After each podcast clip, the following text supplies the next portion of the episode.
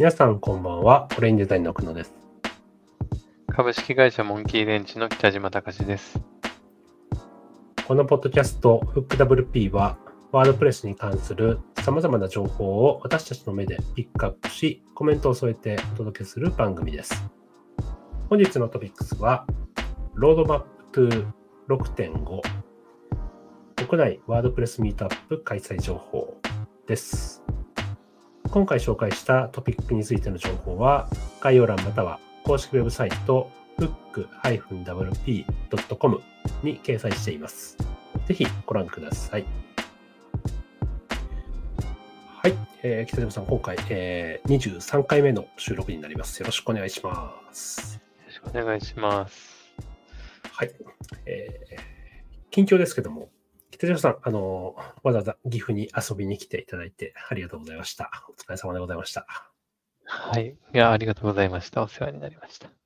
いやいやいや、なかなか、あの、えーね、えー距離のある旅なので、お疲れだったと思うんですけども、ミートアップの方もですね、あの、遊びに来ていただいて、えーいつもだと定員12人ぐらいでやるミートアップにですね、えー定員18人にしてもキャンセル待ちが少し出るぐらいの、はい、えーまあ参加の希望がありまして、なかなか岐阜にではね、年に1回ぐらい、こういうあのゲストを呼んだ時ぐらいしかこういう盛況はないんですけど、なかなかたくさんの人が来てくれて僕も嬉しかったですね。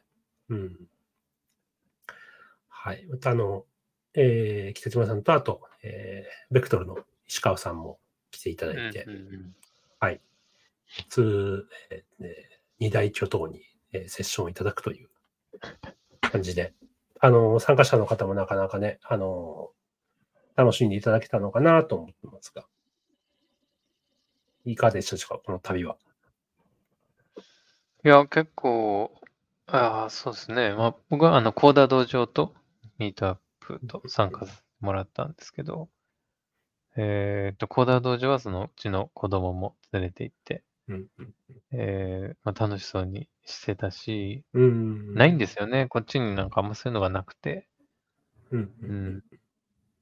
でも最初、あの、オレンジさんにもあの、えーなんか、プログラミングの初歩の本みたいなのをい子供用にいただいて、最初なんうんか子供は、いや、多分読まないとか言ってたんですけど、なんかもうホテルに戻ったらなんかずっとこう見てて、あ、そうなんだ。よかった、うん、見てよかったなっていう感じでしたし、うんで、ミートアップをもうなんか本当参加者の方もすごい温かくて、うんあの、本当居心地の悪さは全く感じずに、なんかうん、一緒にあの入れてくれて、楽しかったですね。あの、勉強会も、懇親会も。はい。そうですね。やっぱあの、まあ対面がちょっとひらね、できるようになってきて、あの、なかなかこの今までその YouTube とかオンラインとかそういったものでしか、あの、接しれなかった人と、まあ対面で、ね、話が聞けるっていう機会が、その、まあ、各地方いろいろあると思うんですけど、まあ、岐阜でもできるっていうね、そういう機会で、まあ、よし行こうっていう方が、まあ、来てくれていたのかなと、ね、大多数がそんな感じかなと思うので、あの、まあ、このチャンスを逃す前じゃないけど、あの、皆さん、あの、その時間を楽しんでくれた感じがあるなというのは僕も、あの、ちょっと引いた、一一歩引いて見ててもそういう感じをしたので、うん。はい。なかなかよかった。あの、まあ、あの、皆さん来ていただいてよかったなと思うのと、あとやっぱね、遠方からもね、また来ていただいたりする方もいたりしてねそうで。すね。うん。あの、えー来て、金沢から来ていただいた方も見えたりとか、あとは、えー三重だったり、まあ、愛知だったり、岐阜県の中でも、えーちょっと、えー車で1時間ぐらいかかるところから、県内でもまあうん来てくれたりと、うん、いう感じの方が、いろんな方が見えて、あの、はい。やっぱ、ネームバリューのある方を呼ぶと、すごい人来るなっていうのが、まあ、いうのと、いや、だけど、やっぱそういった形でまた岐阜のね、ミートアップがあるよっていうのも知っていただけて、あの、また今後その遊びに来てくれる人が増えるといいなというのは、まあ、思っているところです。またね、はい、来年もえー毎月続けていこうと思いますので、また来年のですね、えー忘年会にも来ていただけるように頑張りたいと思いますので、はい。また1年後もよろしくお願いいたします。はい。はい。えーそれでは、本題に行きましょう。えー本日はですね、えー、ロードトゥ6.5という、えー、ワードプレスの、えー公式の、えーまあ、ドキュメントじゃないかな。えーこれは何ていうんですかね。ブログと言ったらいいんでしょうか。えー、メイクワードプレスコアの、えーまあ、ブログ記事の方にですね、えー今度、えーリリースされる予定のワードプレス6.5っていうバージョンのものがあります。で、それが、えーこちら、2024年の3月の26日予定のリリースで、今開発が進んでいくというスケジュールになっているんですけども、そちらの中にどういった変更を加える予定だよと、どういった機能を追加する予定だよっていうのが、えーそういった追加の、まあ、のそのバージョンに向けたロロードマップですね。こちらのドキュメントが出ております。でそちらをちょっとですね、北島さんと、えーえー深掘りというか、まあ、トピックをつつまみ食いしながら、えー来たる、えー6.5に、ちょっと我々も準備していこうかなという感じで、えー今回の内容で、えーお送りしたいと思います。うんはい。でですね、まず、えーちょっと、えー独自に我々のあの、えードキュメント、ちょっと簡単に翻訳したものがあるんですけども、そちらになぞっていこうかなと思います。まずは、デザインツールとして、フォントライブラリーがえー追加される予定ということなんですけども、これは、えーワードプレス本体に対してフォントを管理するっていう感じになるんですかテーマ、属、テーマに属するフォントになるんですかね、これ。ああ、どうなんですかね。自分で翻訳しといてなんですけど、あ、ここに書いてありますね。有効化されたテーマに関わらず利用できるってことなんで、ワードプレス全あ体であ、使えるってことなのか。ああ、なるほど。うーん。まあ、これはね、もう本当欲しい人多かったと思いますよ。うーん。うんうんちょっとやっぱめ手間でしたもんね。自分でやるのはそう。ですね。ウェブフォントをね、入れるとなると、まあ、テーマ側とかプラグイン側でね、何か機能が持っているものがあればいいんですけども、ない場合はやはり、まあ、その、フォントのその CSS なり何なりとか、読んだりとか、Google フォントであればね。で、うんまたそのフォントの、えっ、と、ファミリー、えー指定してとか、まあ、そういった記述が必要とかね。そういったことがあったので、そういったことが、えー画面の方でできるようになるのはとてもいいかなと思いますね。こちらがちょっと動作が見えるものがあるんですけども、こういったここで、ああ、ここでもうね、バッと選べるんですね。で、フォントのファイルもアップできると。ローカルからも上げれるってことですね。うん。で、追加したものがここに一覧で見れると。うん。うん、うん。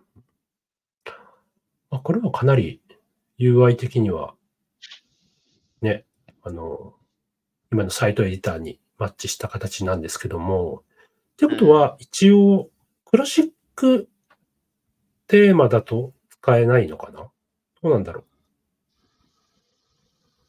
本当ライあそブラリこは書いてなかったですけど、ー。ねまあ、なさそうな気がしますね。今までの流れだと。そうですね。ブロックテーマ、サイトエディターっていう環境で、えー活用できるっていう感じがしなくもないですよね。そうですね。ただこれはやっぱ、あの、ちょっとこっちの、これとはまたちょっと本題ずれるかもしれないですけど、この間ちょっとあの、クリエイトブロックテーマっていうプラグインの、あの、イシューをちょっと読んでたら、どんなイシューが出てるのかなってやっぱりこのフォントライブラリが出てきたときに、あの、クリエイトブロックテーマの方での、あの、フォント管理の方は必要なのかっていう議論はちょっと出てましたね。ああっちでもあの、ウェブフォントを指定して入れるってことができるので、あ、はいま。だちょっと全く動きがあるわけじゃないんですけども、ちょっとそういった絡みで少し変化が、あの、ね、関連したものがあるかなという気はしますね。うん。ただやはり、あの、特に日本語だとね、あの、ブラウザフォントの、要はシステムフォントなのか、まあ、例えばよく使われるのとサンズとか、あとまあ UD 系のフォントとか、いうのもあったりしますしね。ただやっぱちょっと重さとか、そういったものもまあ気になるところもまあ日本語フォントの場合はありますけど、うん。まあそういったところもなんかうまいことね、あの、やれるのかな。あ、ただ自分で上げれるから別にサブセットしたフォントファイルを上げるってことでやればいいのか。そうですね。うん。うん。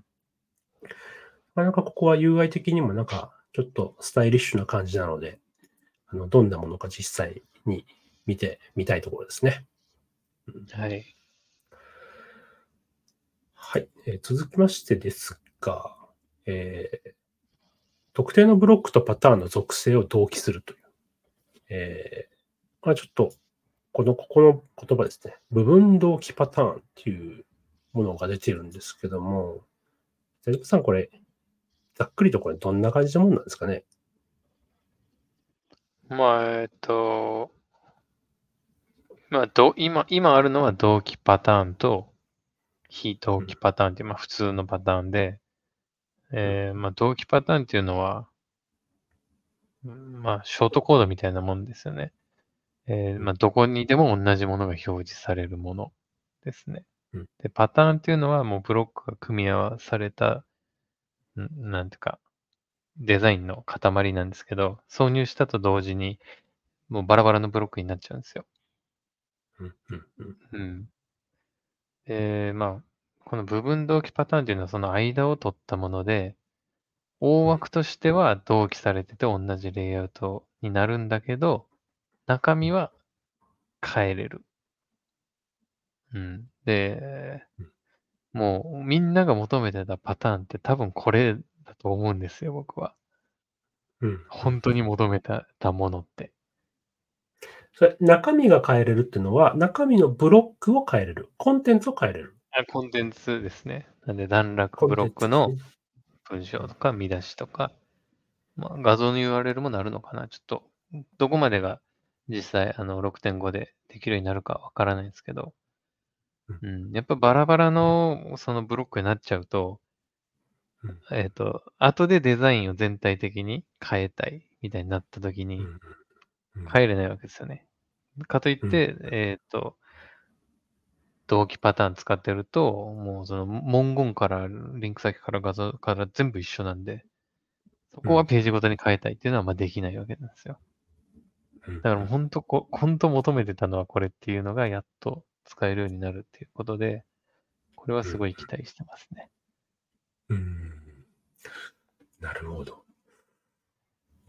で、まあ、そのためには、このカスタムフィールド、フィールズ API とブロックバインディング API と連携する必要があるっていうのは少し書いてあるんですけども、まあ、これはちょっと後で、また少し話題に出てくるとは思うんですけども、まあ、こういった新しく用意をされていく API、そういったものを、うまく、活用しながら、こういった仕組みをえー新しい仕組みをコントロールしていくっていう時代が多分6.5で始まっていくのかな、みたいな。そんそな。感じなんでしょうかね。うん。なので、なかなかこの制作する側、あとは、まあ、このブロックエディター、サイトエディターを、のワークフローで作るとか、制作を進めるっていうようなことをマネージする側の人、企画する側の人、そういった人は、こういったところをちょっと、えー知見を持っていないとうまくコントロールができるのかな、どうかなっていうような、まあ、そういった心配は出てくるのかもしれないですよね。うん。ちょっと勉強しとかないかなっていう感じですね、これはね。僕も全く全然まだ分かってないんで。うん。はい。それでは次の内容ですけども、えーセクション固有のテーマ JSON と、まあ、これカラーウェイズって書いてあるんですけど、配色ですね。えー色。色の配色と。で、えーじゃあその、えー6.5ではカラーウェイズ、まあ、配色のアイデアを通じてグループロックに色のバリエーションを持たせる。グループロックにってことですね。うん。であと配色はセクション固有のテーマ JSON のサブセット。伝える要素のみが含まれるということなんですけども、こういったなんかブロックを、えー、ね、指定したところで、こうなんかスタイルバリエーションを切り替えるみたいにして、まあ、配色とか、えーを切り替えれる。まあ本当なんか、スタイルバリエーションって全体だったけど、これはこの、えーブロックに対してのスタイルバリエーションを持ってるみたいなイメージですかね。うん。うん。そういう仕組みが、えーちょっと導入されるような感じであるということらしいんですけど、これなんかどういうふうにこう実実現できるのかっていうのはちょっとむわからないところですよね。うんそうですね。つまあ、ググループブロックにっていうことになってるんで、うん。まあそこがちょっと気になるところではあるんですけど、あの、うんユニトーンで言うと、セクションブロックとか、えーデコレーターブロックみたいなのがあって、えーそれでそのセクション的なものを、パターンを用意ししてるんですよ。うん。で、それが白背景のやつと、グレーの背景のやつと、2個ずつ作ってたりするんですよね、パターンを。ああ、はいはいはい。はい。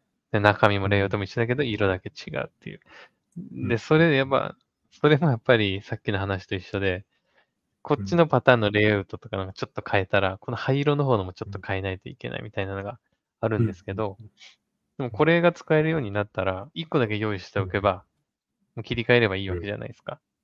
うん。で今までもそのブロックスタイルで、まあ、灰色とか、まあ、作ることも、まあ、できはしたと思うんですけど、スタイルってうん。1個しか選べないんで、なんか灰色スタイルって選んだら、でも見出しもなんかちょっと変えたいしな、みたいな。うんん、とかなった時に、やっぱりちょっと使い勝手悪かったですよね。うん、でも単純に色だけ変えるっていうこの機能があるのは、うんうんまあ、嬉しいっちゃ嬉しい。ただ、グループブロックにっていうところがちょっと気になるなってとこですね。うん。独自ブロックでもできるのかどうか。うん。ああ、なるほど。うん。それは確かにありますよね。そうか。ちょっとこれは、あれですね。あの、ベータ版が、えー出てから、ちょっと気になるところではありますよね。どういった形ではい。活用できるのかっていうのはちょっとわからないけど、知ってみたいところですね。うん。でも一応このグループブロックの中に配置してある、例えば他のブロック、見出しであったり、パラグラフであったり、そういったものは、この大枠の方の、この、まあ、テーマ JSON のサブセットって書いてあるんですけど、それで指定できるんですかね？一応。だからさっきの動画だとできてそうな気がしたんですけどね。うん、ああ、でもどうなんだろう。CSS のセレクタみたいに細かくできればいいですけど、あ例えばグループの中の見出しとかしてたときに、その見出しっていっぱい入る可能性あるじゃないですか。ーはい、はい。全部に反映されたくないなとか、うんそういうのが難しい気はしますね。うん僕がやるならもう、本当えー背景色、全体の背景色と文字色のみで、うんまあ、やるかなって思いますね、自分なら。ねうんまあ、あとはもうね、個別にやってくれみたいな。うんはい。うん、個別にね、それぞれにせ、まあ、都度設定していく方がまだ管理としては。うん。はい。そうですね、こちら、えークラシックテーマでのアピアランスツールのサポート書いてあるんですけども、まあ、これまでは、えーまあ、アピアランスツールって何かっていうと、えーブロックエディターを使うときに、えー例えばハイブリッドテーマとかを使うとですね、えーサイズとか、えーマージン、パディングとかですね。あとはたまに、えー例えばボタンブロックとかだったりしたら、ボタンブロックじゃない、どこのブロックだったかな。例えば、えー、経線、あの、ボーダーが書けたりとか、角丸を選べたりとか、の、あの、R を選べたりとかですね。そういった、えー外観を指定する、えパネルが、えハイブリッドテーマの場合ね、使えるものもあったりするんですけども、えそれがクラシックテーマでも使えるようになると、えいうようなことなんですかね、こちらはね。うんこれまでは、ブロックテーマにするか、あとはクラシックテーマにテーマ JSON ファイルを用意して、でそこで指定をしてというような形での、えー、このアピアランツールの利用だったんですけども、まあ、その必要がなくなるのかなと、うん、いうのを、えー、そういうものが出ております。はい。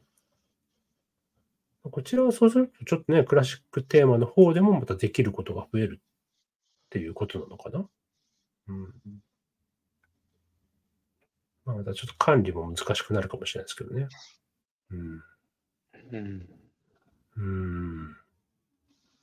どういった方法で、なんか、あれですかね、あの、 functions PHP に theme support とかでそうですね、その、うん、かなという感じしますね。うん。まあ、なので、自動的になるわけではないとは思うんですけどね。ただ、そうすると、じゃあそっちの方法と、まあ、 theme JSON を使う方法との、まあ、住み分けとかもちょっとまた出てきたりね。ど、どっちがどうし、どうの方がいいとか、使いやすいとか、管理しやすいっていうのが出てくる。まあ、いろんな意見が出てくる可能性はあるかなという気はしますが、うん、ちょっと気にしておきたいなと思います。まだまだ、ね、クラシックテーマを作られるという方もまだまだ多いとは思うのでね、うん、こういったツールが使えると。で、その使えることによって、まあ、どういったことができるようになるっていうのをちょっと把握しておくと、またお話しするときにでもね、便利に使ってもらえると思いますので。はい。はい。そして、えー、クラシックテーマによる、えー、パターン管理の改善ということで、これは、えー、まあ、パターンって、えー、この間、えー、ブロックテーマの方のサイトエディターで、パターンっていうこのメニューができて、そこでパターン一覧みたいなね、えー、さっきあの北島さんのあの話で、えー、同期パターン、非同期パターンっていうのがちょっと出てきましたけど、えー、そちらの管理できる、えー、まあ、インターフェースがサイトエディターにはあるんですが、クラシックテーマでは、まあ、これが、えー、アクセスしにくかったんですよね。うん。うん、あの、パターンは、えー、ブロあのブロックそれぞれとかの、えー、ツールバーでのオプションからえパターンを作るみたいなことはできるんですけど、パターン一覧を見るには、えー、多分ブロックエディターの全体のオプションから見に行かなきゃいけなくなると。で、ちょっとアクセスがしにくいということで、えー、この外観の中、今だと、えー、クラシックテーマだとカスタマイズとか、あとは、何があったか、メニューとか、うん、そういったものがあるところの中にパターンというものが追加される予定と。で、そこをクリックすると、えー、サイトエディターの、まあ、での、えこのパターンの管理の画面みたいな、そういったものに、えー、ページに、え、移動するようになるという、え、予定がされているということですね。まあ、これが進むとね、ちょっとクラシックテーマでも、えパターンの利用っていうのが進みそうかなと思うので、うん。ちょっとまた、あの、面白い使い方ができるかなという気はしますね。うん。田中さん、これどうでしょうね。まあ、なんか、ブロックスタイルとかとマイクと使ったら、また、ね、あの、パターンとブロックスタイルっていう形でやると、いろいろと、例えば受託制作とかでも活用できるかもしれないなとは思うんですけどね。うん、そうですね。うん。まあ、個人的にはあんまり 興味ないというか まあ、ブロックテーマにししたらと思うんですけどね。ああ、うん。どうせなら。テーマの方はまあ。そういうのするなら。でもなんかちょっとあれですね。今回、クラシックテーマのこともまあ2つとかあったりするけど、ちょこちょこっと大きいのありますね。やっぱちょっと、そのまあブロ、ブロックエディター、サイトエディターにちょっとグッと寄せるような感じが少しありますね。うん。はい、そんな、ちょっとだからちょっとあの、もしかしたら、えー、メニュー構成が少し変わっているかもしれないですね。はいはい。ですた、えー、これはまあサイトエディターの話なんですけど、えテンプレート、テンプレートパーツ、パターン。でそちらが、えー、ちょっと見た目がですね、え UI が新しくなるということが書いてあります。で、まあ、えどんな風な見た目になるのかということなんですが、ちょっと動画があるので、こちら見てみましょう。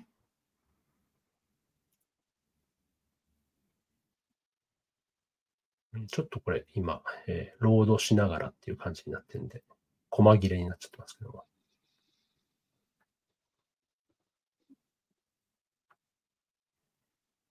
あ、これ多分こうなんかソートできるんですかね、ここで。こう。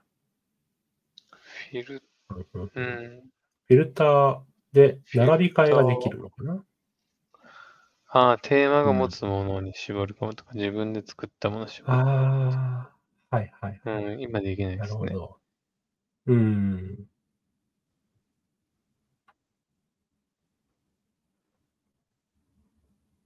うんうんうん、で、まあ、右上の方から今、リスト表示だけど、まあ、例えばグリッド表示にすると。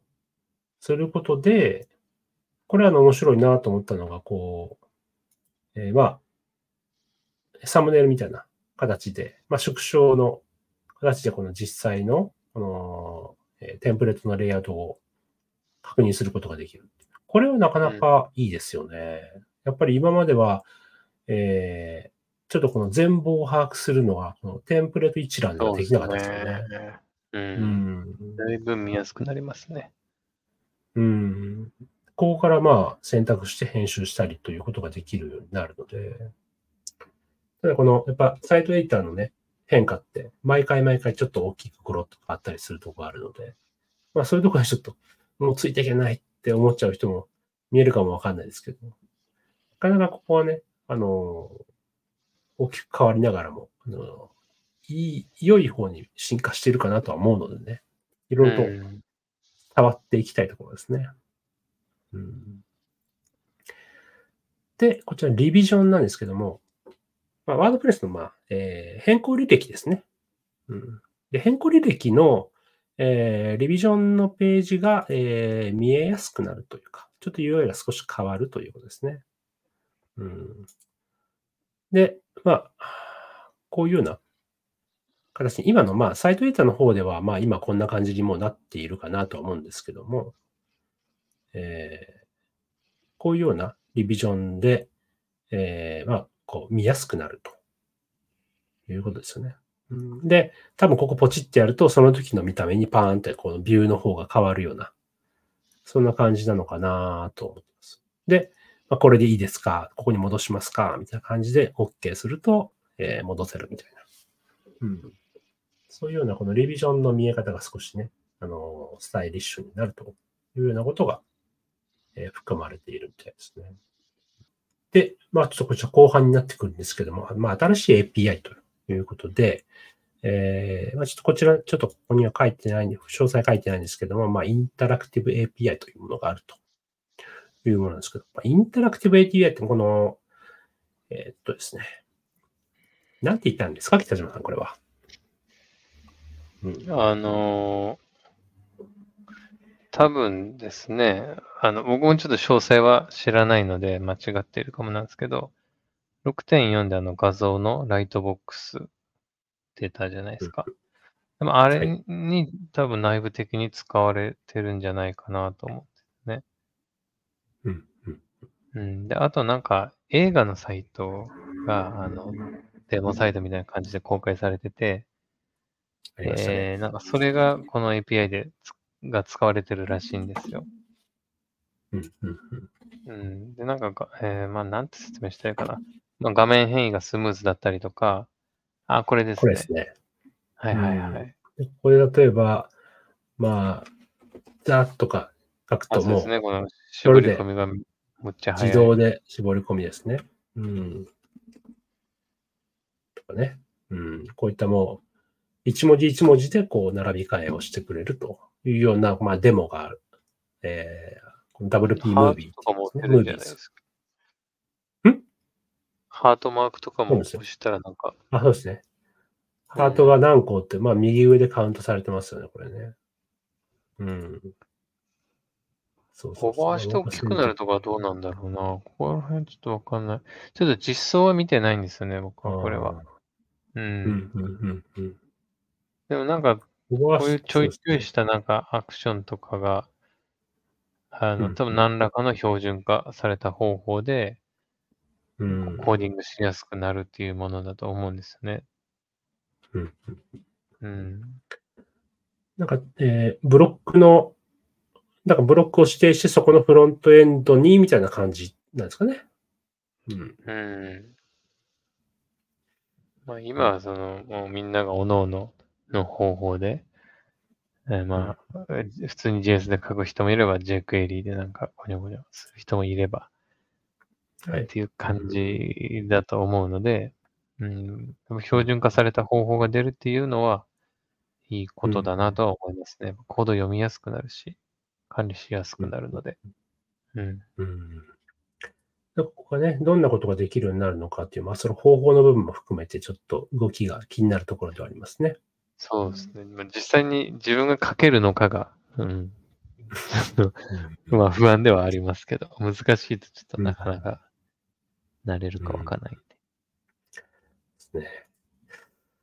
はい。でその次にですね、このカスタムフィールド API と、まあ、その下のブランブロックバインディング API というものがあるんですけども、これはあの、さっきちょっとあの部分同期パターンのところで、まあ、このカスタムフィールド API とブロックバインディング API で、まあ、その部分同期パターンというものが、まあ、の礎になっているというような感じのことがちょっと書いてメモしてあったと思うんですけど、えー、まずこのカスタムフィールド API っていうのは、うーん、ざっくり言うと、こここら辺の感じなんですかね。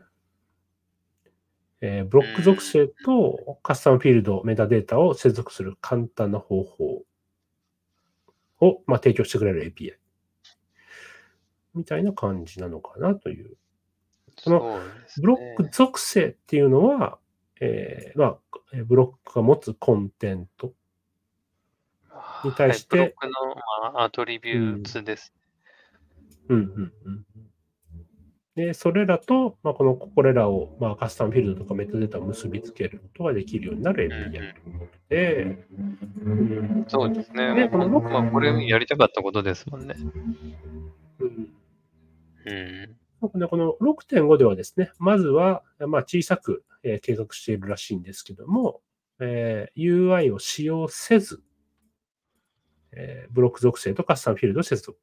なので、まあ、コード的な何かで、え接続する、コードを書いて接続するのかなとは思うんですけども、えーあとはこの編集体験を通してメタフィールドの値を直接編集できる機能追加で、まあ、なんか、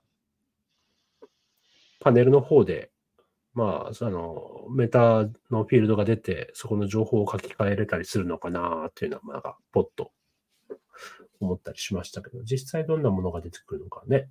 うんうん、ちょっと、うん。うん気になりますねですけど。うん。これもちょっと注目ですよね。であと、この、えーブロックバインディング API っていうのは、えーそうですね。なんかここら辺がちょっとあれだったんですけど、例えば、あのーヘディングブロックのコンテンツを、まあ、ポストアーサー、あのー記事投稿者の名前ですよね。で、それを、えーまあ、新しくニューオアサーブロックとかを作らなくても、まあ、例えば表示をさせられるような、うん。いうような、えー仕組みというふうにまあ書いてあるんですね。うん。なので、こういったものがちょっとどういった形で出てくるのかっていうのを含めて、なんか、ちょっとこの3つの API ってすごい大きな変化なような気がするんですよね。なんで、そうですね。うん。まあ、その変化がこれからのちょっとワードプレス、例えば6.67みたいな、その先にもだいぶ影響というか、あの、使われていくことを考えると、あの、こういったものが出てきたんだっていうのを知っておくことは、まあ僕も制作する側の人間としては、はい、あの、ちょっとチェックしていかなきゃいかんなと思ったところです。はい。えー、北島さん、ざっと読んできましたけど、北島さん的にこう、えー気になるところっていうのはどこら辺でしょうか？ちょっと注目したいな、みたいいや、もうどれも結構、な。うん。ほんほんと欲しかったやつ。うん、うんう。ん。ずーっとその、まあ、どんどんやっぱ完成度は上がってきてたと思うんですけど、うん。最初、ここんなブロックテーマとか、実運用でうん無理だろうと思ってたのが、今全然使えるレベルまで来てるじゃないですか。はい。うん。うん。でもまあ、やっぱり細かいこと言うと、そういうカスタムフィールドとの連携ができないとか、まうんあ、パターンめっちゃ似たようなのいっぱい作んないといけなかったとかが、まあ、細かいとこ言えばあったんですけど、もう本当に求めてたものがもう追加されて、うん。まあちょっとどこまで本当6.5で完成度があるかは、まあわからないんですけど、うん。うん、まあすごいいい、いいもの、うんいいアップデートになるなとは思いますね。うん。うん。かなりインパクトはあります、ね僕には。うん。僕もこの API 絡みも、あと、まあ、それに絡んでの部分、えー同期パターンも含めて、そこら辺も結構大きいなと思うし、あとはまあ、ちょっと僕は、あの、思ったのは、ちょっとさっき途中で出てきたよう、言ったんですけども、あの、クラシックテーマっていう部分を、えーちょっと、やっぱ、あの、ブロックエディター、もしくはブロック、えーテーマ、サイトエディターの方にちょっとグイッと近づけるような、そっちのユーザーを少し近づけるような、そういった取り組みも少しなんかあるのかなっていう、この内容的にはあるのかなと思ったので、はい。やっぱその、やっぱそのブロック、まずブロックエディター、その後ブロックテーマ、サイトエディター、そういったものを使ってみようという方が、今後少しずつでもまた増えていくといいなと、個人的には思っているところですね。はい。またあの、おそらくベータ版とかは年明け、うん。まあ、1月下旬とかかわかんないですけど、出てくると思いますので、うん、そういったものをちょっと触ってみたからの、何かこんな感じかもしれないみたいなのをね、また福山 B の方でもお話しできるかもしれないので、いや、でも、と、部分のパターンも使いたかったけど、使い、使いたいんですよね。だかうら、ん、今あるものを多分そのスマートに、それに変える方法があるのか、あああ、ない気がするんで、ーうん、また、ちょっと大きな、大きな、そうですね。また後方も完成を切るような、全部作り直ししてもらわないといけないようなことになる可能性ある気がしますね。入れるとしたら。うんでもなんか、そういう変更、これからも、なんかありそうですよね。うん。まあ、6.6、ないとは言え6.7。ないとは言えないですけどね。うん。でもうんそういう、この、なんか、あの、階段というか、ハードルを、こう、重ねていくことで、この、ブロックテーマをどう運用していくべきかみたいなのも、ちょっと、なんか経験値的には溜まっていくかもしれないですしね。うん。謝り方のみ、謝る方のみ、経験値がたまる。いやーはい。心中お察しいたします。はい。それでは、えー、国内のワードプレスミートアップの情報をざっと皆さんにお知らせしようと思います。まずは、えー、先日来ていただいたばっかなんですけども、えー、また、岐阜ワードプレスミートアップ、えー、66回目が1月の13日に早々にございます。はい。えーまあ、今回はですね、あの特に大きなことをやらずにですね、えー新春ワードプレス質問相談会ということで、もうあの、ワードプレス使って困っていることを、えー相談しようという会をやります。はい。で、えー同じく、えー13日13時からですね、えーワードプレスコントリビューターミートアップ東京、あと四谷。でこちらは、えーっと、ちょっとワードプレスミートアップという名前ではないんですが、コントリビューターミートアップということで、えー、これはミミさんとかがやるやつかな？ちょちょっとわかんないです。えーっとですね。うん、なんか僕、どこかで、あ、えー、そうですね。トールさんとかですね。はい。うん、が、まあ、コントリビュートをするために実際に手を動かそうという会ということで。はい。えー、こちら、あ、あの、えー、浜お田さんとか、ミミさんとか、はい。そういった皆さんですね。ああ、9人も。うーん。すごい。あの、ワードプレスに何か貢献活動したいなっていう方、もし見えましたらですね、ここに参加されると、まあ、いろんなその方法であったり、うん、そういったものをあの相談することができると思いますので、また詳しくはですね、こちらのイベントの情報ページ見ていただいて、えーただ、残りがあと2枠しかないので、はい。もし、あの、行こうかなと思う方は、ちょっと早めにご判断いただいた方がいいかなとは思います。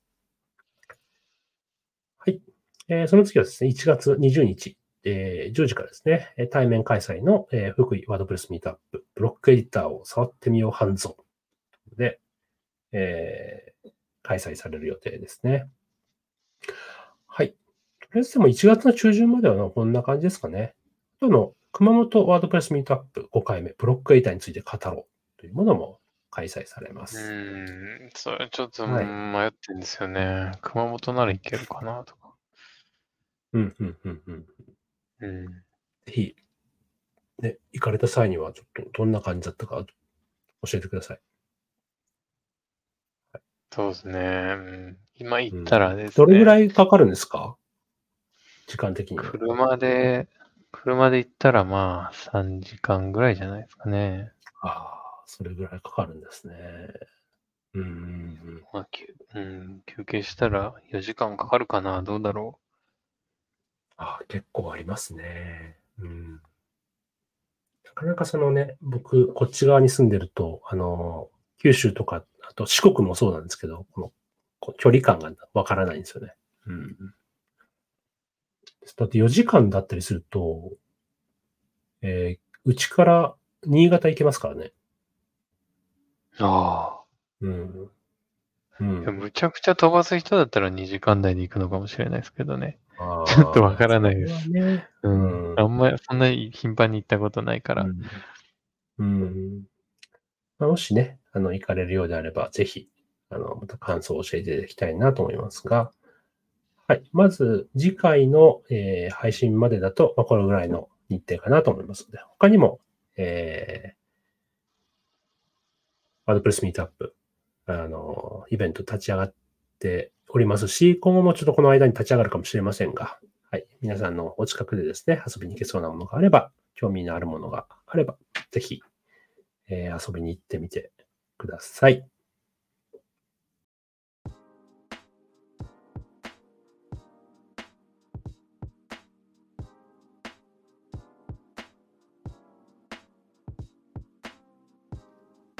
今回のフック WP いかがでしたでしょうか？このポッドキャストフック WP は各週程度またはトピックがたまり次第配信していく予定です。この番組では皆様からのコメントやご感想もお待ちしています。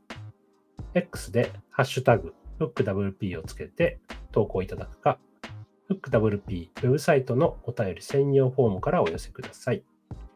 それでは次回の FookWP の配信でお会いしましょう。オレインデザインの久野とえ株式会社モンキーレンチの北島拓司でした。